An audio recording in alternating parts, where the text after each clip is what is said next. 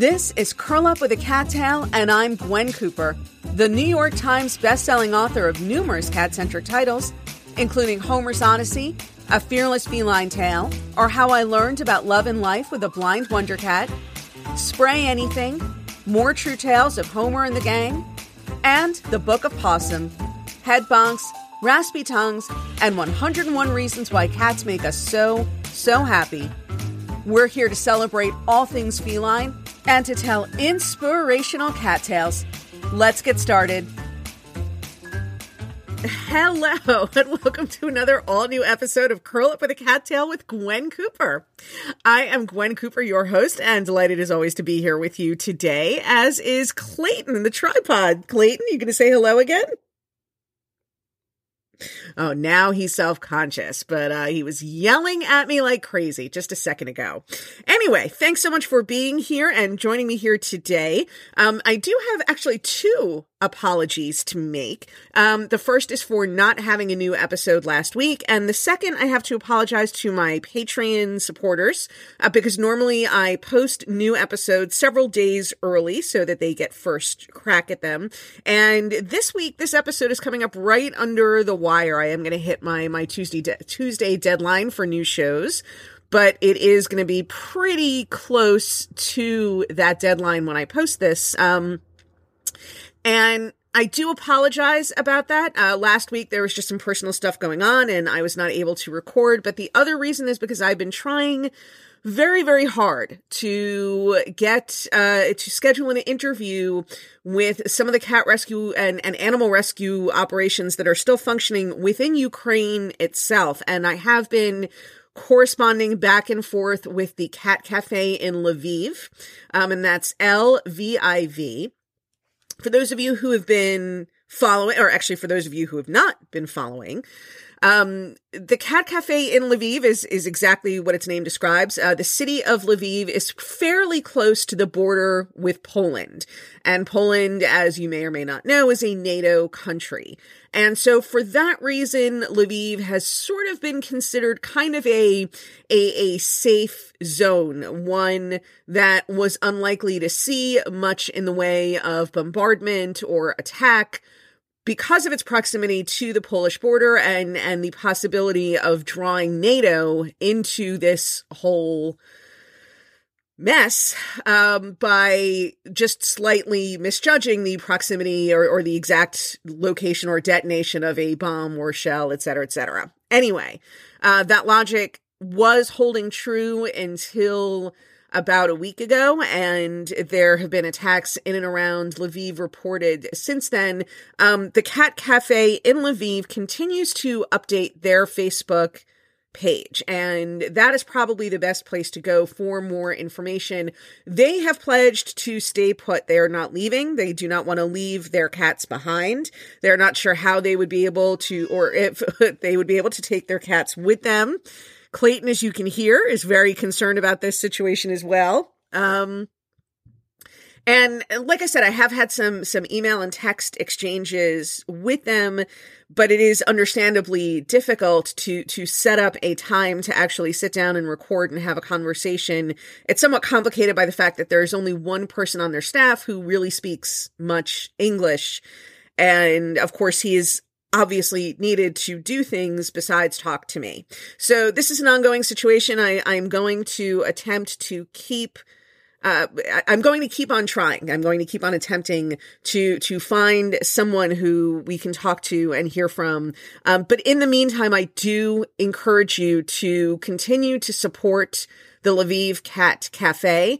And if you go to Facebook and you just do a search for Lviv, L V as in Victor, I V as in Victor, Lviv Cat Cafe. You will find them pretty easily. And that you can, if, you know, Facebook has a translate function, so you can translate their posts and their updates into English. Uh, they they do continue to update on things that we can do to help them in terms of actual material support, money, donations, supplies, things like that. But I think it it must also help their morale to know how much of the world is with them and supporting them and and feels for them. And I man I don't know about you guys. I I I um this is triggering in in all the worst ways. This is this is this is just such a horrible situation. And and and so much news of, of fresh horror seems to be coming along. And uh you know I I I keep giving money uh, because I, I like to feel that, that I am doing something. I, I feel very helpless sitting here half a world away, unable to do anything except listen to the news in, in, in open mouthed horror. And so I encourage you again to look for the Lviv Cat Cafe, also Sava's Safe Haven. Uh, they are located in Romania, very close to the border to their border with Ukraine. They are also they are helping refugees, uh, both people fleeing Ukraine with their pets who have no place to live with their pets once they cross the border, or no food, shelter, etc., etc.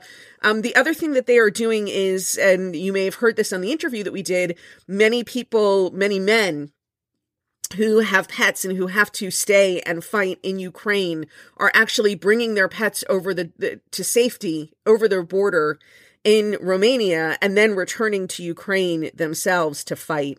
And so Sava's Safe Haven is is holding a large number of cats and dogs for for regular people who were just regular people uh, a few weeks ago and who now are in effect soldiers. And in addition to Sava's Safe Haven and the Cat Cafe in Lviv, um, you can also look at PETA, People for the Ethical Treatment of Animals, and IFAW, which is the International Fund for Animal Welfare.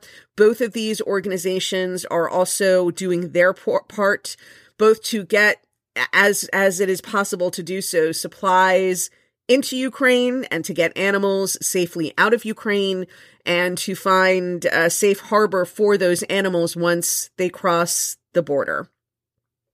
So that is what is happening. And in the meantime, today, we are going to hear from somebody working with an international cat rescue.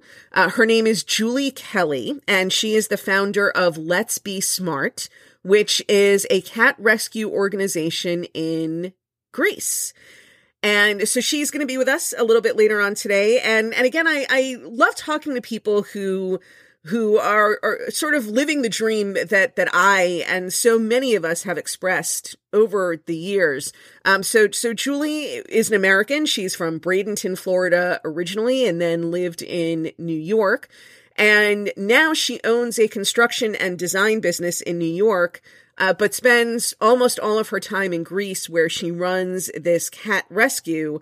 Uh, basically, she has has staggered it so that she is up late at night working on her construction and design business because of the time difference. So she is six hours ahead. So that gives her more time with her American clients and then spends much of the rest of the time of her days running and maintaining the, this cat rescue. Uh, it's a really remarkable story. And, and I have to say that I'm finding as I go on and, and gosh, you know, I think, I think this, this week, is the one year anniversary of the launch of this podcast. Uh, and it's so interesting. I do find as I go, as I'm going along, and I guess this is typical, right? This is to be expected, is that I, I often hear, I, I get the more interesting parts of people's stories before and after we're actually recording than when we are on the air. And I assume that is because, you know, people get a little self conscious or, or they're a little more, they're just inevitably, when you know you're being recorded, there's going to be a difference in how comfortable and loose you feel. Um, I, I don't want to go too far into Julie's story that she does not share while we were recording.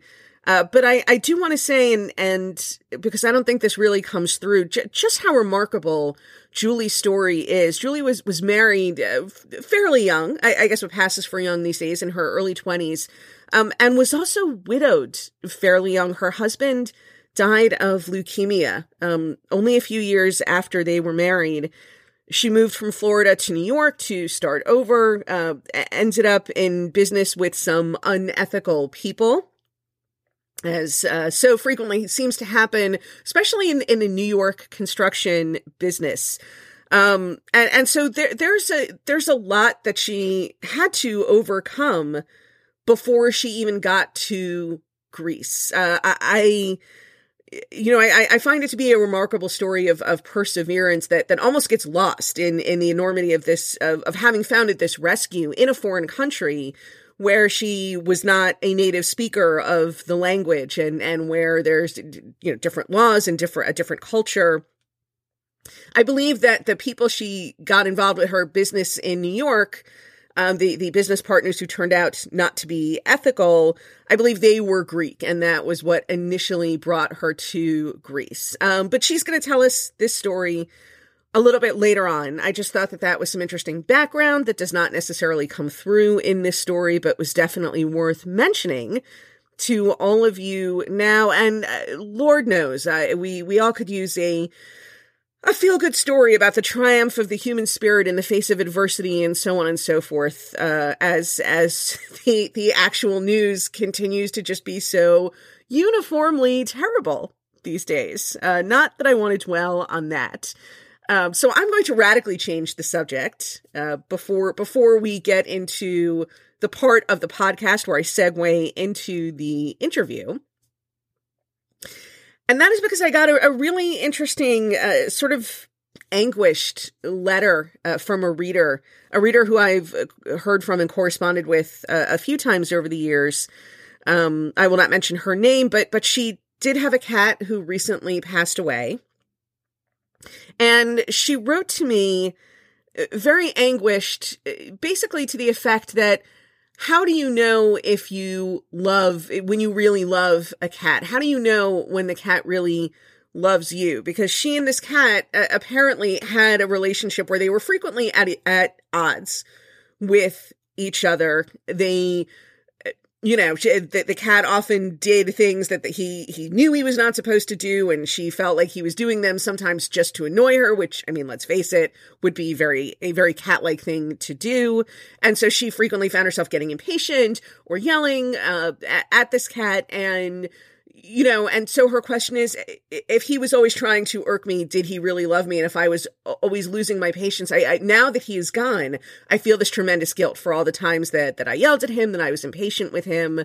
Um, and, and this, by the way, strikes me first and foremost as being exactly what the grieving process is like when we when we lose a member of our human family. Of, of course, our minds so quickly go to and linger on the things we wish we had done differently, right? The things we wish we had said that we never did, or the things we really wish we could take back that we should never have said, the times where we got angry or impatient with someone over something silly or stupid, the times where we could have done something, uh, you know, I, I, I mean, I go through this too when I think about my, my grandmother or my father, thing, things, that I will always kind of hate myself for and wish that I had done differently, even though I do rationally understand that this is the nature of close relationships, which is what I would say first and foremost to this reader is that this is the nature of close relationships. And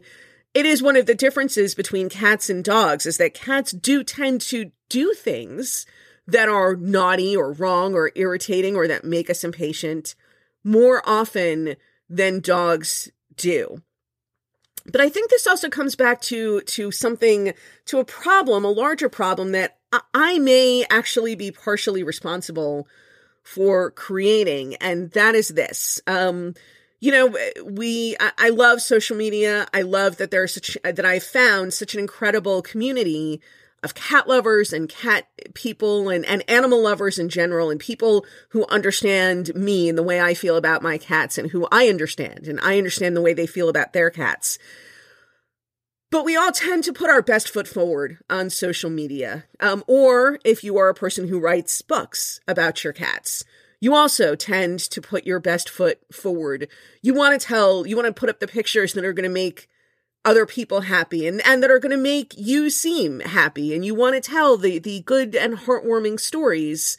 Um, and so I think that sometimes there is a perception if you have a relationship that it is all is at all rocky or sometimes difficult that this is unique to you because you you look on social media or or you read Gwen Cooper's books and it seems like it's nothing but blissful, perfect, euphoric relationships with the cats in our lives. Um, I, I will say, in my own defense, that especially with my collection, My Life in a Cat House, I really did try to get into some of the the rockier parts of my relationships with my cats. You know, I've had five different cats and my really I I always say that I I love them all the same, but my relationship with each cat has really been very different.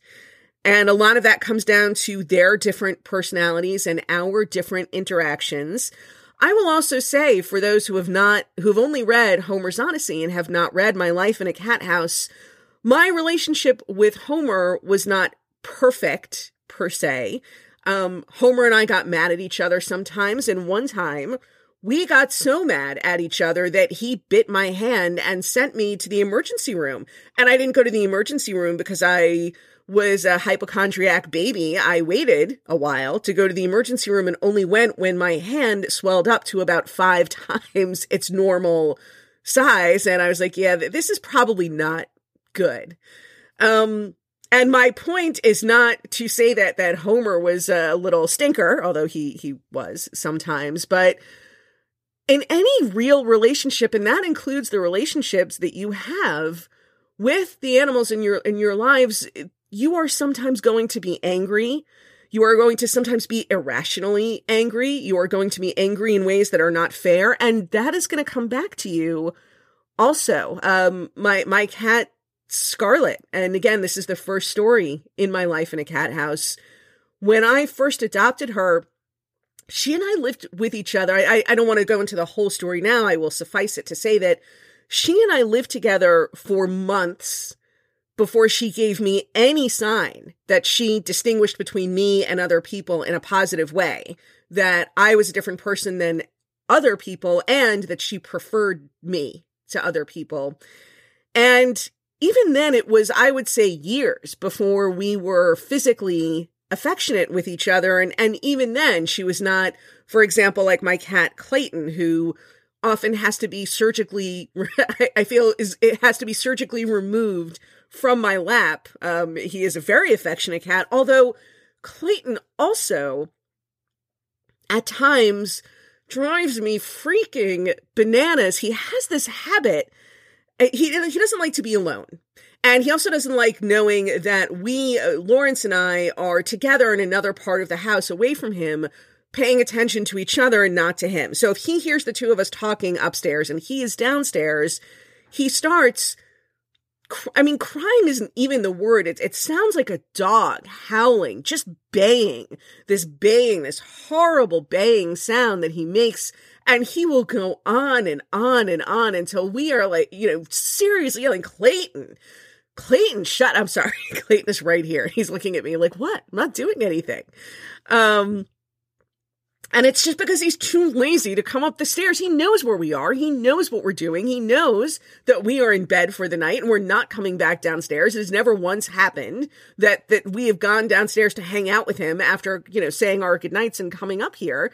And, and we go through this ritual frequently and, and it's not just at bedtimes, but it is something that happens and it drives us batty. And it is one of a million examples I could give of things that that Clayton does. I would say that the only only two cats who have never just irritated the heck out of me were Fanny, our Fanny currently, and my cat Vashti, who was such a sweet girl. Although Vashti, again, if you read My Life in a Cat House, you know that Vashti had a habit of peeing on things that that were not the litter box, let's say, to make a point and to try to get my attention. And again, that is a whole story I don't want to go into. I, the point is this that you know i i made a point actually i really did make a point in my life in a cat house i wanted to tell these kinds of stories um because i think it is an important part of establishing that our relationships with our cats are real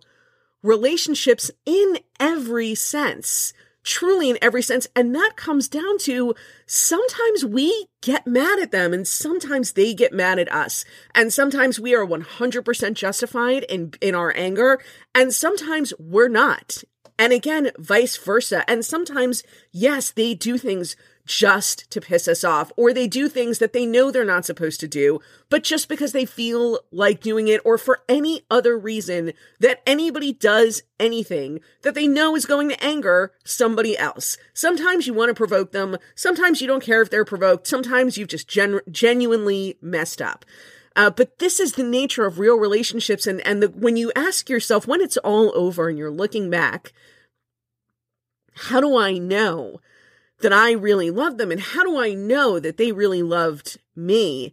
I, I, I think that the, the answer to the first part is just the fact that you feel the loss, the feeling that there is a hole inside of you where there used to not be a hole.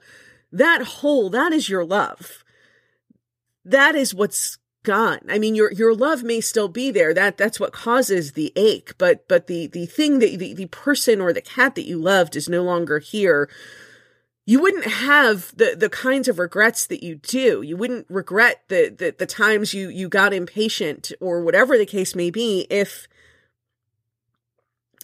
if the love was not there.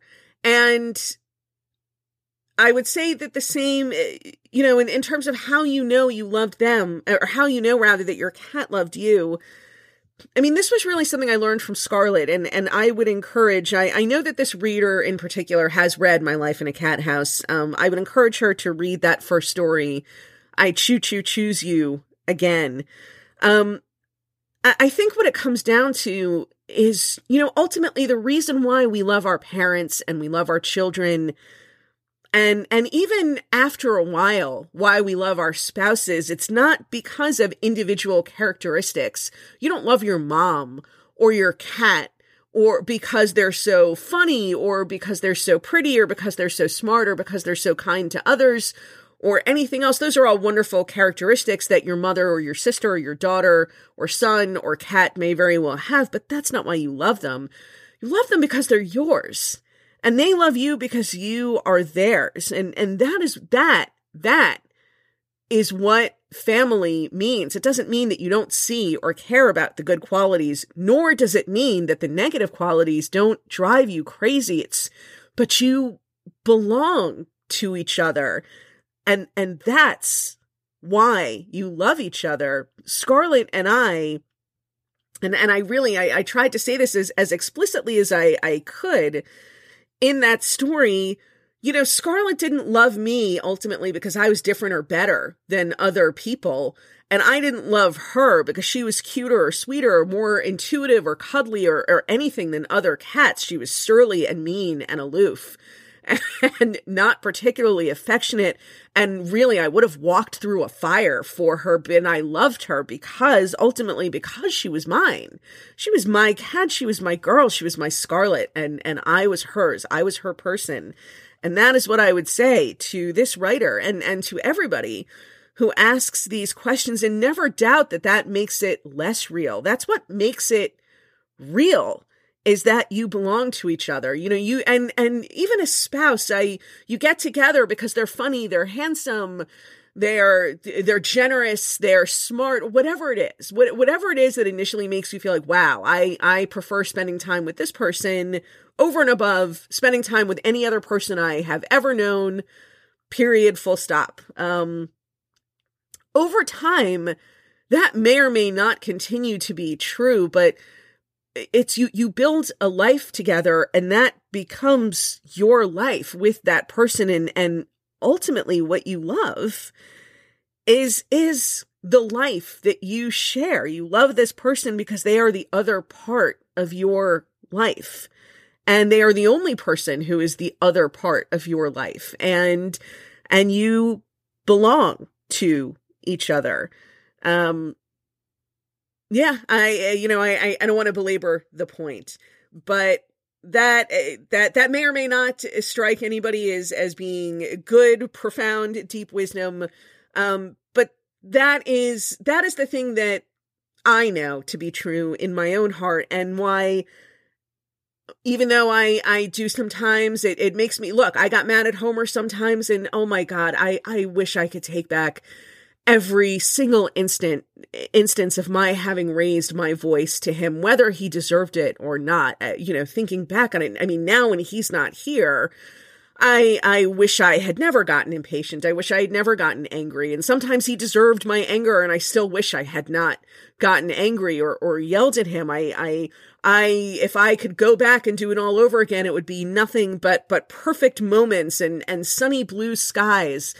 Um, and and it's perfectly natural to feel that way, but by the same token, that is not what a life is. And and I, I don't want to get all, all wabi sabi, which is the Japanese term for that, but it is the imperfections that make your life beautiful. You know, it, it, it is the, the cracks that allow the light to come through. If, if there are no cracks, then the light cannot find its way inside. So cherish those imperfections and and cherish those moments of doubt and and cherish those moments even those moments of impatience and, and annoyance and anger because those are the hallmarks of a real relationship that unfolds over a period of years. And and that was worth having in the first place and on that note, I, I suppose that now, now that we have turned into deep thoughts with Gwen Cooper, uh, this is probably as good a time as any to segue into our interview today and our conversation with Julie Kelly, a woman who herself took imperfections and an imperfect life and, and turned it into something truly glorious and inspirational and that became the salvation of, of innumerable cats in Greece who are living better lives today because of her. And we're going to be speaking with her in, in just a few moments, in about 30 seconds or so. So, in the meantime, I ask you to sit back, relax, get comfortable, and stick around for more Curl Up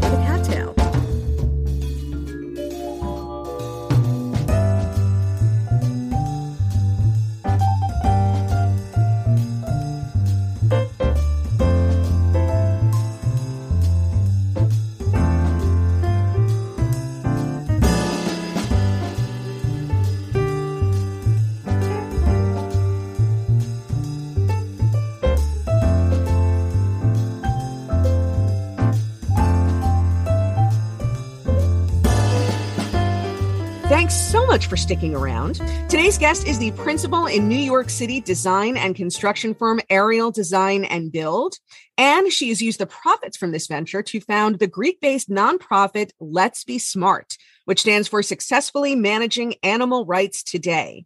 The cats of Greece often face abuse, hardship, and starvation, and with more than 2 million feral and stray cats, the need for spay neuter and veterinary care is dire and overwhelming. Our guest today works tirelessly to help every cat and recently launched a program to bring veterinary students to Greece for a short term internship experience to assist with spaying, neutering, and wellness care. She is obviously an incredibly busy woman, and we are delighted that she has found the time to join us here today. Please join me in welcoming Julie Kelly. Julie, thanks so much for, for being on the podcast with us today.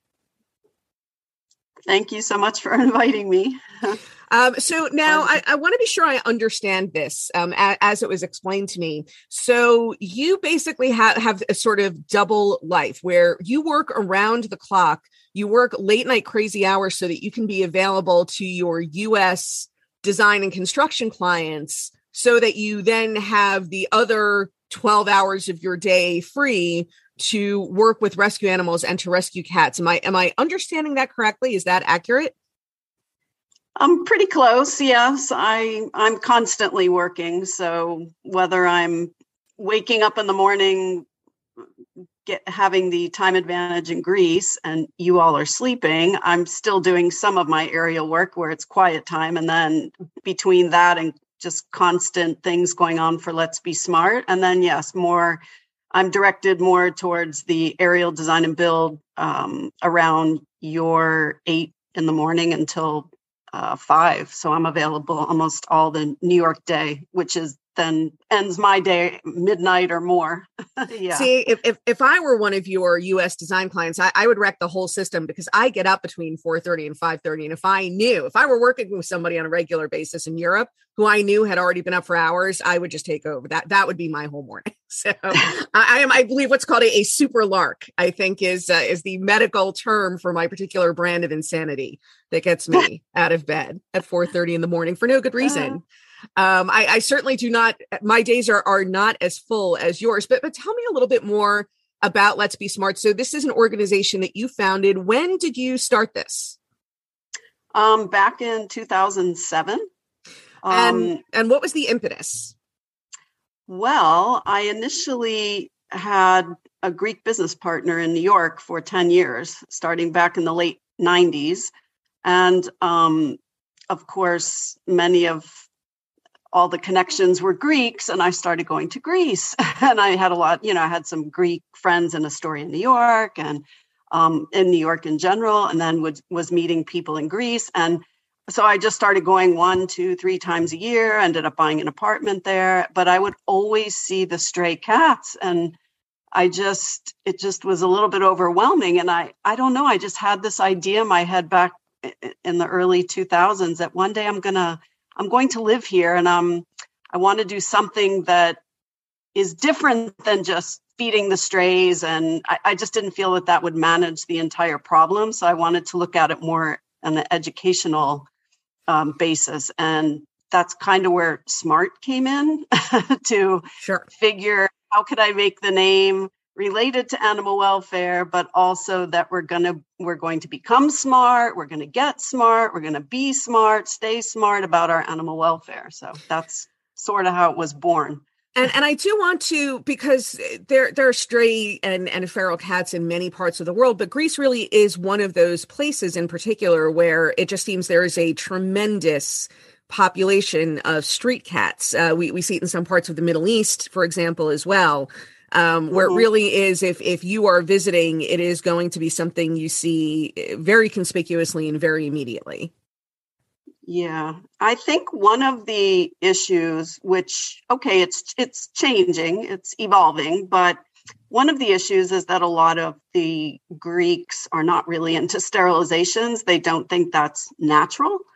So right they don't understand you know nobody's really sat down and shown them the chart one no, cat can turn 2000 cats you know like no that it, it is often a cultural issue uh, I, I, mean yeah. that's that's faced within certain populations in the united states and definitely more so in other parts of the world where there is this cultural idea that that you don't pardon my language you don't want to deball any creature basically right. that, that, that there's something emasculating and cruel um I, I actually recently i had a next door neighbor with a very aggressive 80 pound unneutered pit bull um and and it was not a story that ended well but and and she was very upset. She loved this dog and and but just had this idea that it would have been a cruel thing to neuter him. And and so it's not always a question of neglect. Sometimes it really is this cultural idea that it's a cruel or wrong thing to do to an animal.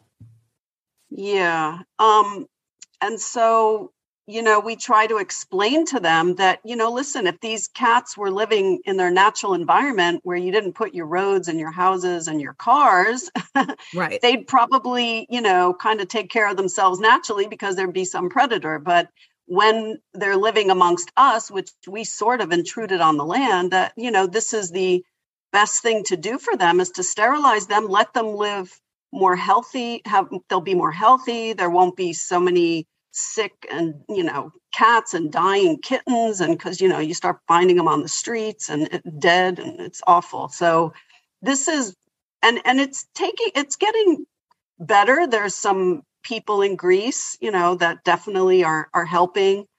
Um so in different parts of greece uh you know I, i'm on a lot of the animal welfare pages. So trapping and neutering has, is becoming you know more popular and the, the the government is trying you know that's the only thing they're actually trying to pay for sterilizations while there's a lot more things as well but at least it's a start. So hopefully they will work more on their programs and and make sure the money is spent for more sterilizations so you are living a, a dream that I, I, have certainly often heard a, a, lot of my readers express. You know, we we all have this idea if if, if I won the lottery, or if I had a million dollars, I, I would move to some beautiful exotic location and I would start a cat rescue. And and I'm assuming you did this without benefit of of lottery winnings or or a mysterious relative who who died and and left you a, an enormous trust fund and other various fantasy scenarios. Um, but you are really living. I, I know it is a dream for for many of us listening. So why don't you tell us a little bit about what a typical day looks like for you?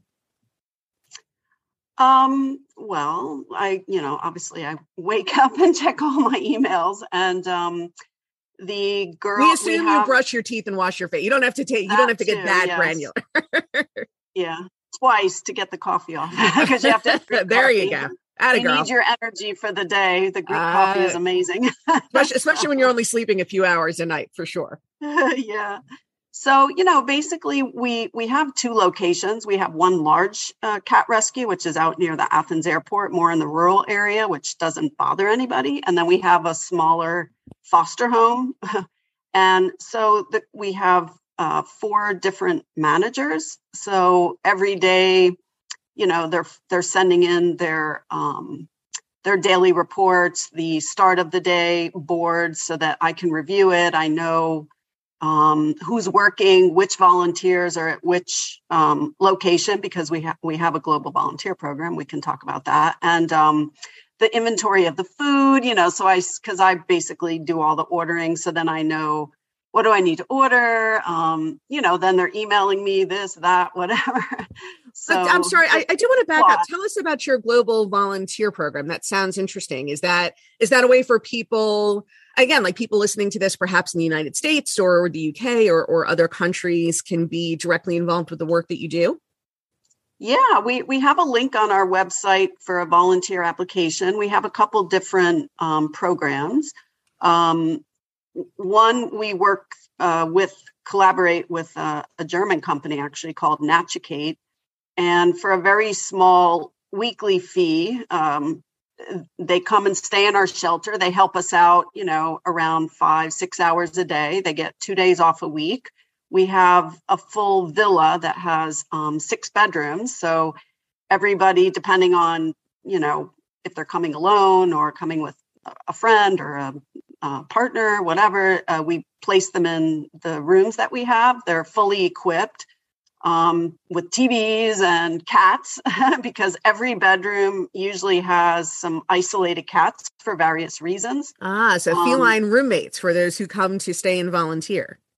Yeah, and then and it's beneficial for our, our cats as well because then they're learning how to socialize. They get sure. to sleep with somebody, so they're they're learning all that. And when they go to their new homes, they just basically walk out of the carriers and they're just like, okay, I'm here, and they're not even bothered. Also i think because so many different people are coming and going again they're they're just completely used to anything and anyone new. So it, it it's really an amazing transformation it builds their confidence the, yeah builds their confidence. Like i say many come that they're scared to death and then in the end they're just all over you you know? So yeah. because you're taking them from the streets most of the time which they didn't have socialization to humans the, the majority you know? Some are better sure acclimate uh, acclimating than others but yeah Mm-hmm. Well, it always comes down to the individual cat's personality, and, and as we yeah. know, there there's certainly a, wide variation. But I did want to talk because I uh, on your website um, there mm-hmm. is mm-hmm. a, a, one particular story that one particularly inspirational success story about a cat named Missy, and I was hoping you would share that with us. Yeah, so Missy is one of many of our rescues um, that, you know, the cats come in, you know, pretty uh, beat up conditions sometimes or just tragic conditions. But um, with her, I personally found her. I was actually on my way home from the taverna with my great Greek food, sitting at a light, traffic light, and to the left of my car, there was the curb, you know, and I saw the cat laying there, which I initially thought she was dead. And in my mind, I went, oh, you know, another dead cat. Then all of a sudden, I swear I saw her eyes move. And I got out of my car because I was like, is it the reflection from the light or, you know? So I got out of my car and then I walked up to her and then she hissed and she went, but then couldn't move. Her signs entire of life. body. Oh. It was yeah. unbelievable. Her entire body was paralyzed. So I, of course, ran to my car, got, you know, I think I had a carrier in the back, um, took her in the carrier, took her directly to the veterinary office. Of course, my food now was cold, but that was okay. and then The, the um, true victim in the story, right? The, uh, yeah. the cold the cold takeout food. Yes. Cold takeout food. So we took her there. Of course, they gave her right away like cortisone and you know some treatment and um. Like so what, say, did, what she did she what did she look like? I mean, she you say she was completely paralyzed.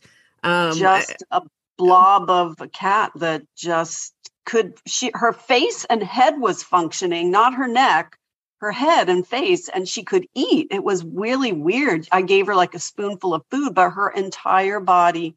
I think what happened, she probably got severe whiplash or something.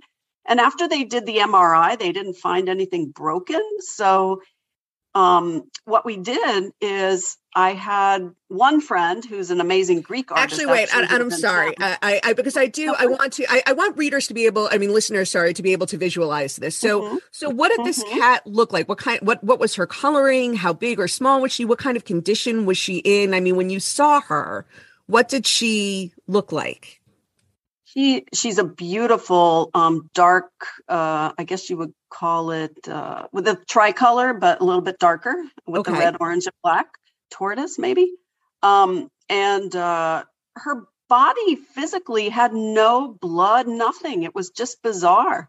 So um so she, she didn't just, look bad i mean she did not look beaten up you say that a lot of cats come in very beaten up looking she did yeah, not look especially very, beaten yeah. up she just could not move not in this case yeah okay. okay she was kind of just curled up which i assumed maybe a cat swiped her i mean a, a car swiped her and she was just laying dead there you know that's right. why and well i didn't know what she would look like till i picked her up but you know after um, checking her out at the vet, she didn't have any sign of like uh, internal bleeding or anything like that. So, um, and but she just could not move anything. So, um, you know, over the next day or so, I had a friend, the art Greek artist friend who was in town. He does Reiki, and he actually came and did Reiki for her and then I had another um, a Greek uh, gentleman in, in Athens who heard about it, and he came to the vet's office and he gave her acupuncture for cats, which I actually have photos of that. And then within so it sounds like Missy got a spa day right away. is a little. I just really wanted to do anything I could because who right. knew if she going to be able to move you know well and i'm assuming that this was because there was no sign of any specific treatable injury. You start looking for al- alternative treatments that might that might get her moving again. Yeah and it was very early in order you know when she first came to coordinate for an mri because you have to go to a different vet. I think now our vet this location has that but you have to go the other side of athens to organize an mri okay. So that was done i would say few weeks after. So in the interim and just trying to see what you know how she was responding we did those treatments and she could eat perfectly well. She she could you know lick the food from the spoon and eat and whatever but couldn't move and i would go there every day and i would start massaging her legs you know little by and little by little she started pushing a little bit with her front paws she couldn't stand you know but just little by little and then um wait and i'm sorry i'm gonna interrupt again um because mm-hmm. this is you said she hissed at you when you first approached her so i'm wondering yeah. with, with, all of these different people coming in and sticking needles in her and and performing tests and and giving her massages how was she uh, uh acclimating to human contact she was pretty good i don't remember anything vicious you know sure her trying to attack me or anything. Um, I mean, probably she, seem, she, you know. Did she seem to know that that you guys were trying to help her? I think so. I think that's what happens is they initially hiss and whatever. Once they realize they're in a comfortable setting, they feel safe. I think, you know, they're not as, you know, they put on that act in the beginning, which is their defense system, I assume, because they don't know what you're going to do to them. Sure. So, yeah. And then she stayed at the vet about a month. Um, and then we transferred her to a friend that took care of her for about six months to get her even walking. And she, you know, of course, even when she could first get up, she would walk in circles, um, which they found out she had polyps in her ears as well.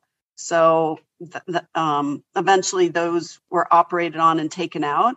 And uh, then little by little, she started to be able to walk straighter, um, keep her balance. And in the end, she made, I would say, a 98% recovery. She only walks with her front legs a little bit wider than the way a cat typically walks, but um, she can run. She's like a normal cat now, and she got adopted to, to a girl named Kerry in the UK.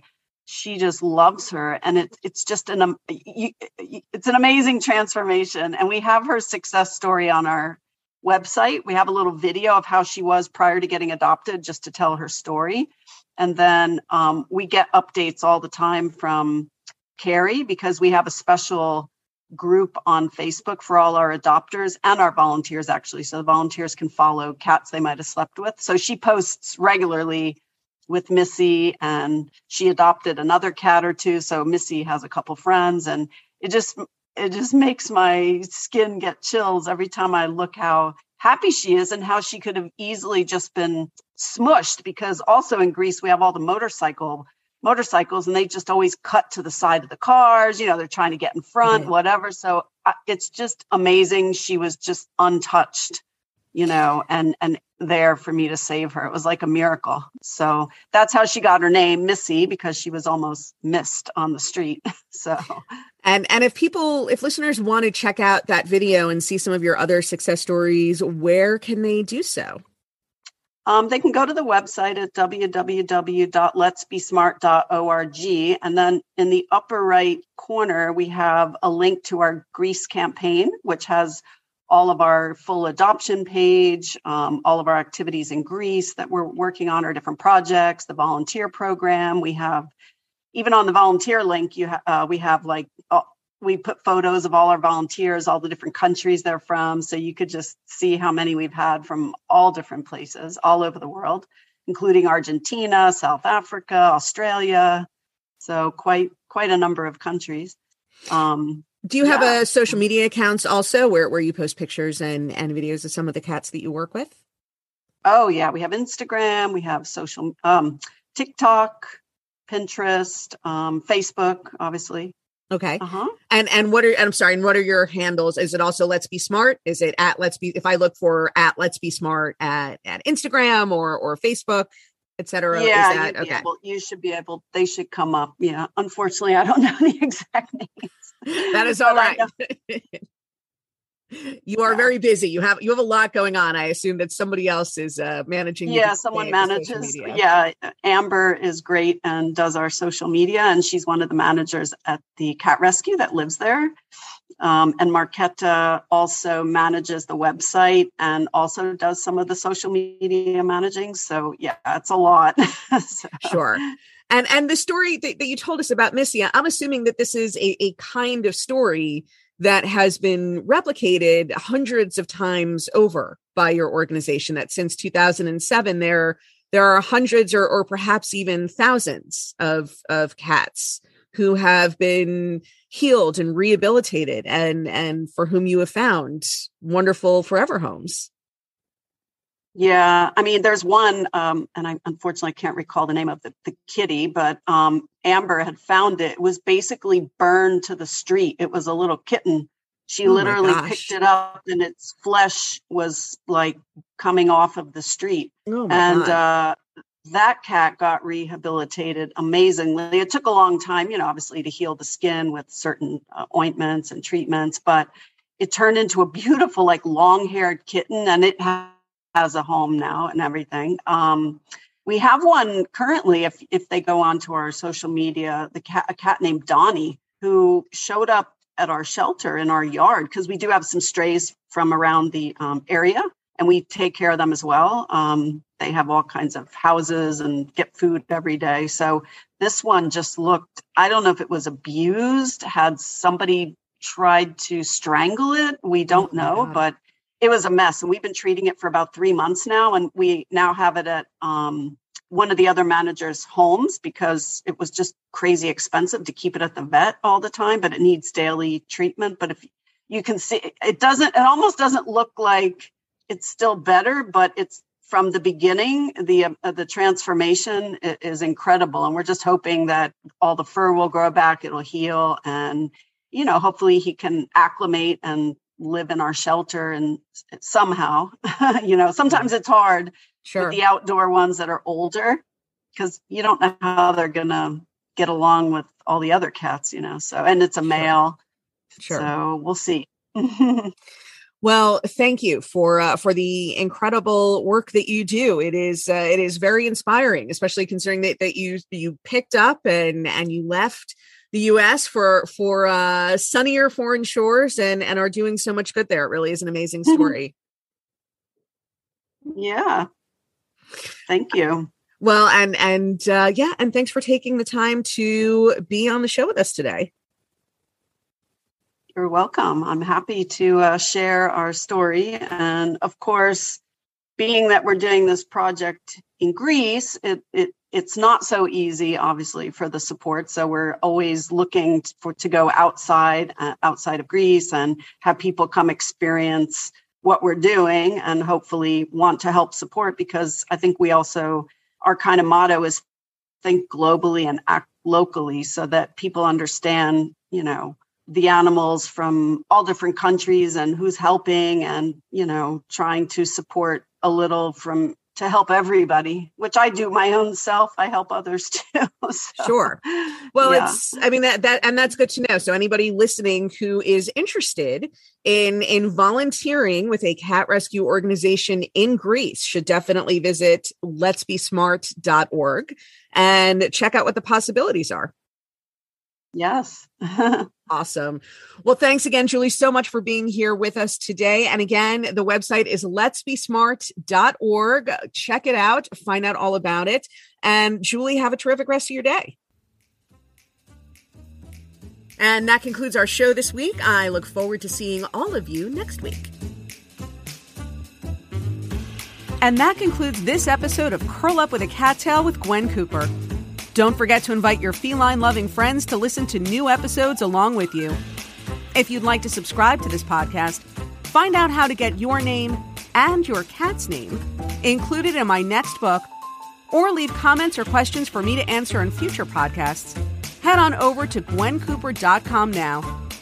Thanks so much for joining me, and don't forget to hug your cat today.